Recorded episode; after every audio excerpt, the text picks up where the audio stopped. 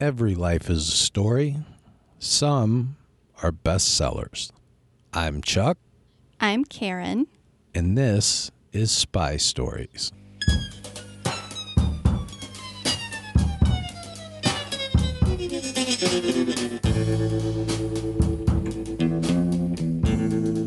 Who are you going to tell me about today, Karen? Today we are going to learn about Josephine Guerrero. She was a World War II spy, and this is her story. Josefina, better known as Joey, entered the world on August 5th, 1917, in a rural province outside of Manila. Her name meant God shall aid. Joey was a tiny, delicate girl with a giant amount of heart. She idolized Joan of Arc and would daydream scenarios where she would imitate the great heroine. The young girl was fervently religious and she would pray constantly to grow up to be a nun. Tragically, both of her parents died when she was still a little girl. She was sent to live at Good Shepherd Convent, but suffered a terrible bout of tuberculosis that kept the nuns from being able to care for her. They just didn't have the resources. So Joey was then taken in by her grandparents, who were well respected owners of a coconut plantation. That'd be kind of fun, don't you think? Living at, at a coconut plantation? Not sure what would be especially fun about it, but okay. Well, I mean, I don't know. It just sounds cool to live on a coconut plantation. You put the lime in the coconut and make you feel better. Isn't that how it goes? Something like that. I suppose. Well, anyway, with inheritance money left to her by her parents, she was sent to a Catholic school where all the wealthier families had their children educated. I guess the other coconut plantation people. Joey loved to learn, but was particularly drawn to the arts. She adored poetry, art, and especially music. She would close her eyes and drift away happily to her favorite piece, Brahms' Symphony No. 1 in C minor. The beloved movement made her soul soar. When the inheritance money ran out, young Josefina began working so that she could continue her expensive education. In high school, she was a well loved athlete who took part in swimming, baseball, and basketball. She was also elected president of the student council. Joey was known for being well balanced and interesting. She was graceful, but could also be fierce or silly. Her wonderful personality, combined with lovely looks, drew the attention of Renato Guerrero, a young man from a wealthy and well known family who was finishing up medical school and was about to take a position as a doctor. On April 21st, 1934, the 26 year old Renato married the delicate 16 year old Josefina. The couple moved into a nice home in Manila. Although Renato's work kept him away from home much more than he liked, he hired two live in maids to keep his wife company and ensure her happiness. Because one live in maid isn't enough when you're just a couple, you need two, right? Well, one live-in maid can only do so much. Sometimes you need three or four. Right, especially when they're only there to help one person who has no children. But that's okay. Life was hard for them, apparently, at this time. Well, two years later, Joey gave birth to a beautiful baby girl with somber brown eyes and a halo of chestnut hair and a very ready smile. The baby, named Cynthia, was a very happy little infant, and she brought great joy to her mother's life. Joey's life was a happy one. She spent her days delighting in her little girl. You know, she could do that since she had two live in maids, and maintaining a happy home for Renato. Josefina was blissfully unaware of the growing chaos outside her door. Suddenly, life took an unexpected turn, and Joey began suffering excruciating headaches, followed by debilitating fatigue. She lost her appetite, and her already petite frame began to get dangerously thin. Then a small blemish appeared on her cheek. Its first appearance was that of a bug bite, but the area began to grow despite Joey's best efforts at eradicating it. She finally went to her husband with her concerns, and Renato had his wife tested. The devastating results brought her to her knees. She had leprosy. She was a leper. The earliest possible account of a disease that many scholars believe is leprosy appears in an Egyptian papyrus document written around 1550 BC. Now, around 600 BC, Indian writings describe a disease that resembles leprosy.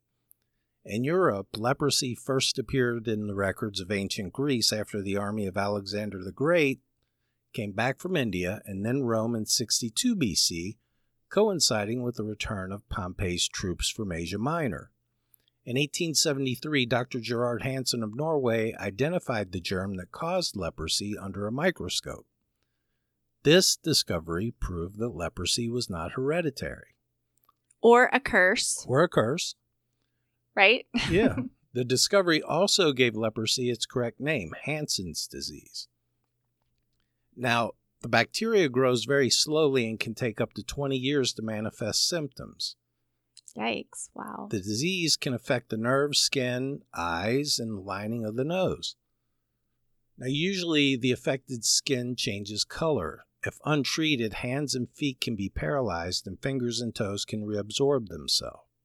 Wait, wait, wait. Yeah. They reabsorb themselves? Yes, they can just be reabsorbed back into the hand. It's really, really, really ugly thing. Wow. Ugh. Yeah. Oh, there, there are worse things that could be reabsorbed, I suppose. I guess that's true. Well, Yeah. it can also result in the loss of eyelashes and can cause nasal dis- disfiguration, cause your nose to really just come off. Uh, it, no. That's not that's a myth Really? that body parts like No, her, your Yes. nose, it It- can actually eat away at that cavity. Well, it though, can dis and make it collapse. right, but it doesn't yeah, but it, it the whole myth of body parts just falling off doesn't really happen. I mean, the reason why like fingers and toes disappear is because they reabsorb into themselves. Right. But don't you think it's kind of funny how that's put together? It's like your fingers and toes could reabsorb themselves. Oh, and you may lose your eyelashes.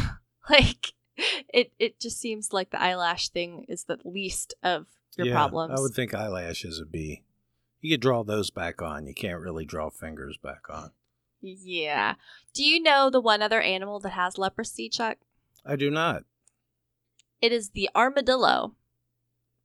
And they actually caught it from us. Wow, that's that's interesting. You know, about 150 people in the U.S. have Hansen's every year. About 250,000 Now? worldwide. Yeah. Wow. And treatment That's nowadays consists of a combination of antibiotics, and the treatment can last up to two years, but you're usually cured. That's a really long treatment. I mean, that's pretty it's pretty intensive. Well, Josefina's only view of leprosy was through the lens of the Bible, and she despaired at the thought of being an unclean outcast. Renato took a more practical view, and he tried to encourage his young wife, assuring her that there were medications to help her symptoms and that a cure was possible. Joey tried to focus on these things, but was dealt the heartbreak of her life when she was told by the family doctor that she would have to be quarantined, meaning she could no longer live in the same home as her precious Cynthia, who is now five years old. Cynthia and Renato went to live with Renato's mother, and Joey was left all alone. Well, she still had her maids with her. Only the maids and the doctors knew her secret. Although Joey was beginning to fight a private battle, there was another battle that was starting to take place. Yes, the Commonwealth of the Philippines was attacked on December 8th, 1941, nine hours after the attack on Pearl Harbor. The U.S. controlled the Philippines at the time and kept very important bases there. The American and Filipino combined army fought the Battle of Bataan from January 7th to April 9th. It was also during this time that the horrific Manila Massacre occurred. The battle ended with American surrender, with 76,000 soldiers surrendering. This is the largest U.S. surrender since the Civil War Battle of Harper's Ferry. And, Wow. and that's a surrender that led to the Bataan Death March. Right, and we talked a little bit more about that in um, the episode about Claire Phillips, I believe, Right. right? Yeah, we did. Yeah. And the next battle was the Battle of Corregidor. That was a two day battle on May 5th and 6th. Corregidor was an integral part to the Japanese because of its network of tunnels, defensive armaments, and fortifications. It was really the last obstacle for the Japanese in their quest for the Philippines. Right. Well, with war ravaging the city, Joey's medicine became much harder to come by. Those who were afflicted with leprosy became terrified at what the physical manifestation of the disease meant for them because of how lepers had been treated in other wars. For example, in 1912, soldiers in southern China rounded up a leper colony made up of men, women, and children, forced them into a pit, shot them all, and burned the bodies. Oh. The community approved of the violent action. Like the community encouraged it. So, I mean, it's, it was really horrible. Then in 1937, in another Chinese province, lepers were promised an allowance of 10 cents to keep them from public begging. But when someone would go and claim the money, they were shot on sight. So that was pretty, pretty cruel. It was not a real good deal, yeah. That's how they get people for child support and stuff with Super Bowl tickets now. People offer you things for free. Don't go pick them up. No, no. There's no such thing as a free lunch. Well, Josefina was terrified that she would encounter the same fate. As it became more difficult for her to get the medicine she needed to keep her symptoms at bay, leprosy began to overtake her delicate body, marring her flesh and painfully stiffening her joints. But as she watched the violence surrounding her, she just couldn't sit back and do nothing. So she asked a friend she knew was involved in the resistance what she could do to help. Well, and the Philippine resistance movement was large, raw, and very active. By the war's end, there were 277 different guerrilla resistance units made up of 260,000 people. Wow. Well, because Josephine was not yet showing obvious manifestations of her afflictions in her face, she was able to act as a courier for different resistance groups. She would hide rolled up notes in her hair, socks, or in hollowed out fruit that she would carry in a basket. When the Japanese began to learn of some of the resistance tactics, they would begin pulling at the hair of women who were walking by. When this started to happen, Joey painstakingly hollowed out her shoes in order to hide contraband. At one point, Joey was asked to draw Japanese fortification and gun emplacements on the waterfront, which was really an impossible task since the area was so heavily guarded. It was then that Joey realized that she could make her affliction work for her, and she traveled through the checkpoints easily, wearing her veils and calling out, Unclean, unclean, and ringing a bell as she walked. When she returned with her detailed drawings, her superiors were astonished to find that she was still alive. As the resistance grew, so did the amount of her missions. Yes, and by August 1944, there were 18 million Filipinos living on the islands, and they were occupied by 400,000 Japanese forces. 180,000, one out of every hundred Filipinos, were involved in resistance. Now, by 1945, the number had ballooned to 250,000, and several of these resistance groups were American sponsored. Right. And like we talked about before when you were talking about the different guerrilla resistance groups, they they would also war with each other. So there was like an extra layer of conflict because it wasn't they were fighting against the Japanese, but some of them were fighting against each other too. So it was very chaotic everywhere. Well, US involvement began to change the landscape of the battle. One night, an engine outside her door woke Joey up. The noise was followed by an insistent knocking at the door. When she opened it, there was a Filipino man standing there along with an American soldier who told her that his name was Major Nicholson of the 11th Airborne. Joey knew that the name was likely an alias because everyone in the resistance went by a cover name. The American then informed her that she had unknowingly been working for him, and he praised her dangerous and effective work. The two men asked if they could leave some supplies at her home. Upon Joey's agreement, they brought what appeared to be two spare tires into the house.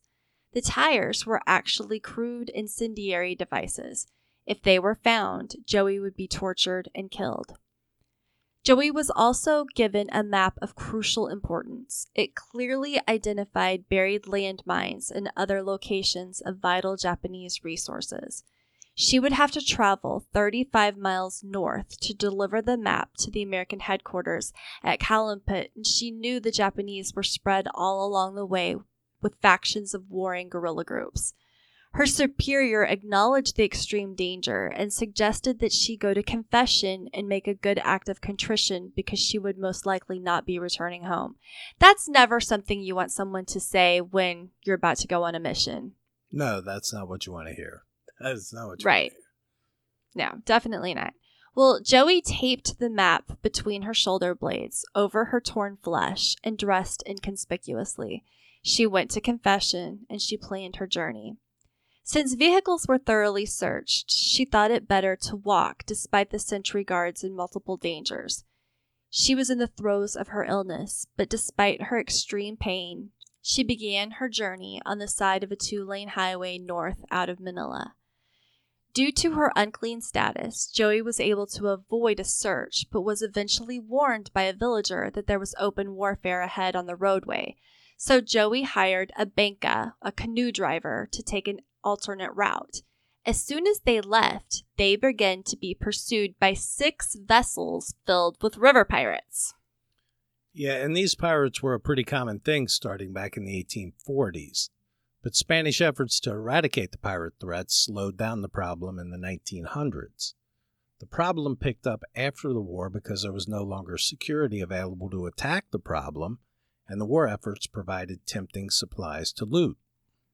Right, because as they had, they there were guns and all these other things available, and it was just too irresistible for the pirates. Pirates are always a problem, man. Yeah. Rawr! Rawr. They'll loot everything. Des- despite the pirates' speed and weaponry, Joey's driver was fearless and fast, and they actually made it to their destination ahead of the pirates. Okay, I'm having this mental image of like six giant pirate ships chasing down this little canoe that one dude is like Yeah, but they're mm. dependent on the wind. They had to get all the guys up there blowing on the sails and everything else. You just got to paddle That's real true. quick. Right. That guy paddling must have been a paddling fool, man. Yeah. But Well, you got six pirate reached- ships after you. You're going to paddle pretty fast. that's true. That's a that's true. After reaching land, Joey walked the remaining eight and a half miles. The journey had been grueling and physically exhausting, and she was beyond grateful that it was finally over. Relief flooded her when she approached the building.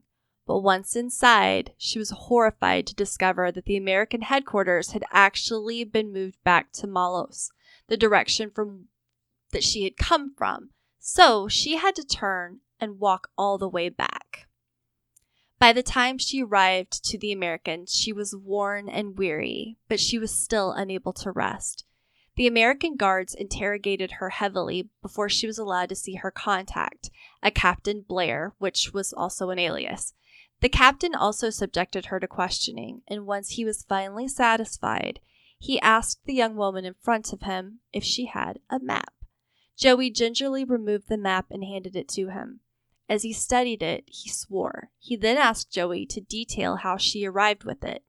She shared all that she had been through on her journey, and he swore again, this time adding, By God, I never knew Filipino women had so much courage. Now, during the liberation of Manila, the city was in just complete destruction. Civilians, including children, were dragged into the Paco lumberyard and bayoneted. Dynamite was thrown into private buildings, causing massive explosions. By the time the 37th reached Bilibid prison, some of the prisoners were so scared they tried to dig foxholes with raw, bleeding fingers. Joey walked among them all, very calm, almost serene, even as bullets nipped at her feet. She bound up the wounds of soldiers and civilians. She carried terrified children to safety.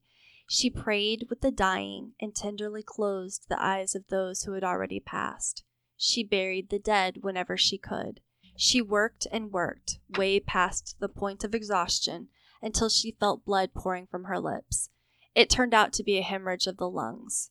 She had hoped this meant that she would soon die and be with her God, but this was not the case.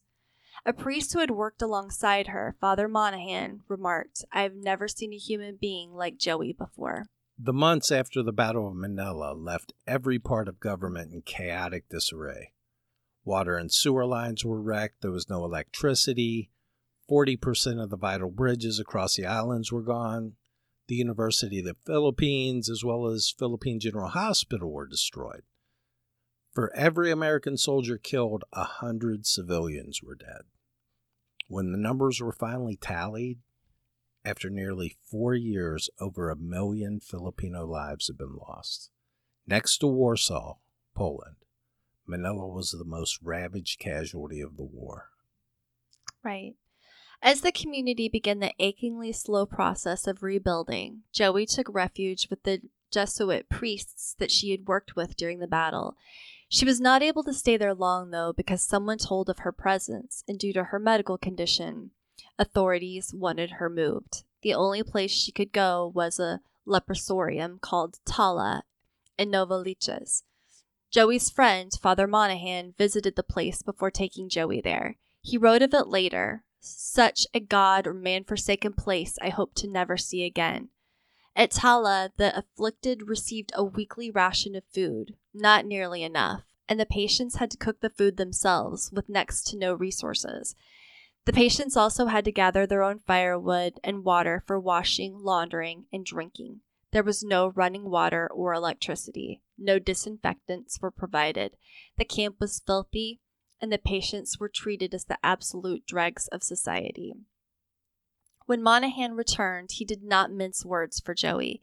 He wanted the young woman to be prepared for the hell awaiting her.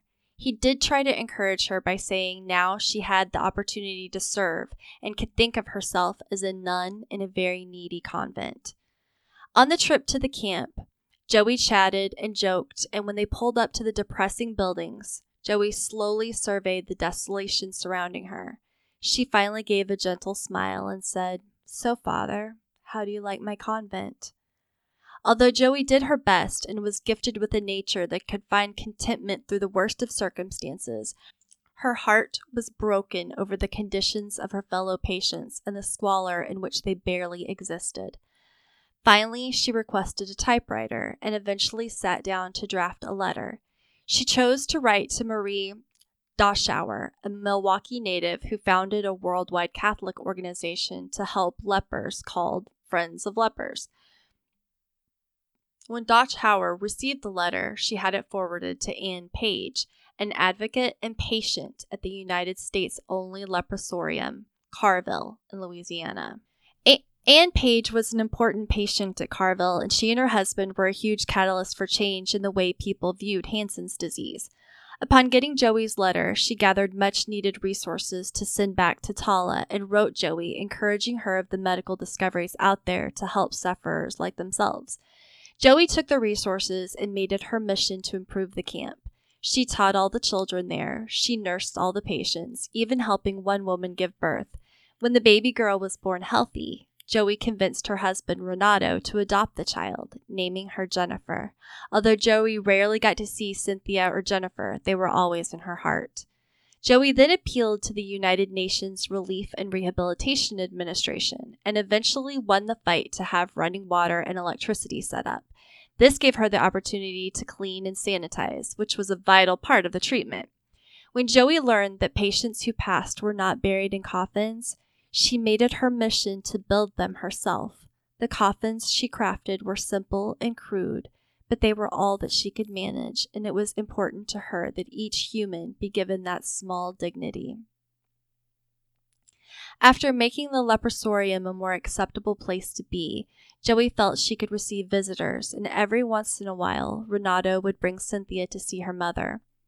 The baby girl Josefina held in her arms was now growing tall and mature with a good sense of humor, but in a serious disposition. Sadly, though, the visits grew less and less. Joey was so focused on making positive change that she failed to realize the impact that she was making back in the States. To her shock, in May of 1948, Joey received a Presidential Medal of Freedom from the United States and was also honored with a medal from Cardinal Spellman for her Christian fortitude and concern for fellow sufferers. After receiving the medal from America, Joey was given the opportunity to move to Carville. Carville was a plantation just south of Baton Rouge, Louisiana, the first starting housing patients in 1894. Now, at first, patients were kept in sweltering camp like conditions, but things began to improve a little with the arrival of the nursing nuns of the Daughters of Charity. The nurses stayed at Carville for decades. In 1917, an act was passed to create a federal hospital for leprosy patients, and Carville became that hospital. Just like its earliest years, the first decades at the official leprosy hospital were very rough. Patients were under harsh conditions and were basically treated as prisoners, even to the degree that they were not allowed to vote. Things started to change in the 1940s, and in 1941, a very promising treatment for Hansen's disease called Promin showed up. Now, by 1947, Promin was a proven cure, although a slow one. By the late 40s and 50s, Carville residents even flourished and became an asset to the community. Treatment Hospitals closed its doors in 1999, and the campus is now a National Guard post, although a museum is located there telling of the hospital's history.